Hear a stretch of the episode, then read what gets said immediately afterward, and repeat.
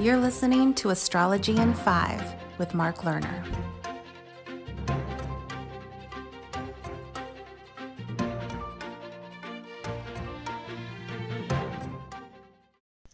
Today is August 25th, and 34 years ago in 1986, I wrote my self published book, Mysteries of Venus. In this Astrology in Five podcast number 17, I am continuing to read from several pages in chapter 2 entitled Path.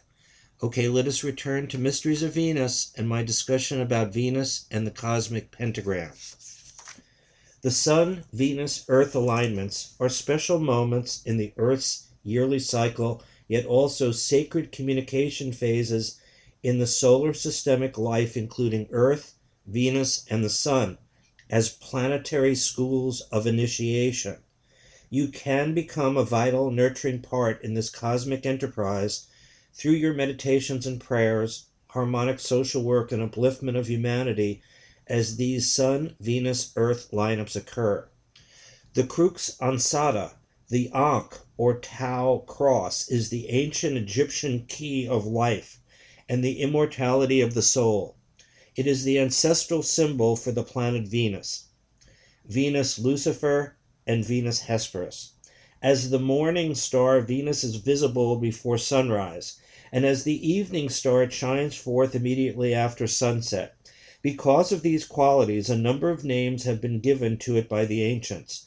Being visible in the sky at sunset, it is called Vesper, and as it rose before the sun, it was called the false light, the star of the morning, or Lucifer, which means the light bearer. From Manly P. Hall, The Secret Teachings of All Ages.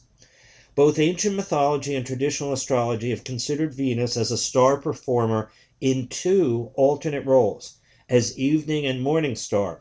Venus Hesperus, seen in the western sky immediately after sunset, and Venus Lucifer in the eastern sky at dawn, herald of sunrise.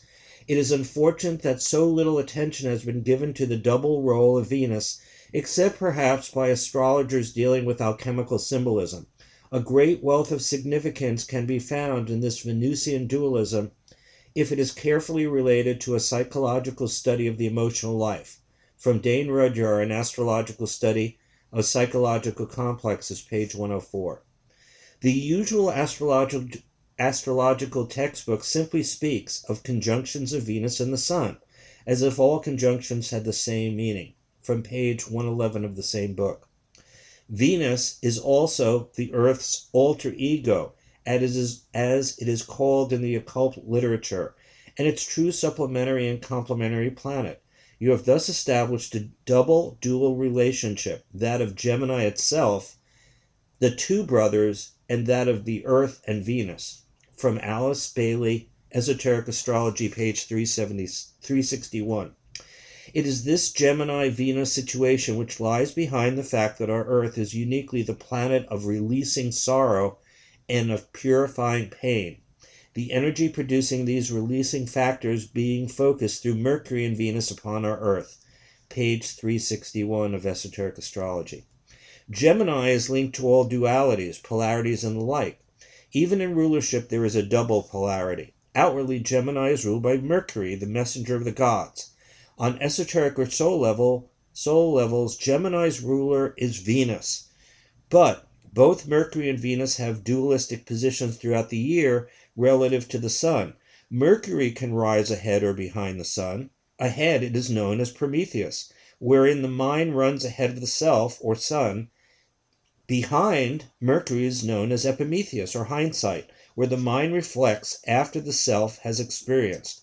Prometheus and Epimetheus can be considered on one level the Gemini twins of Greek mythology.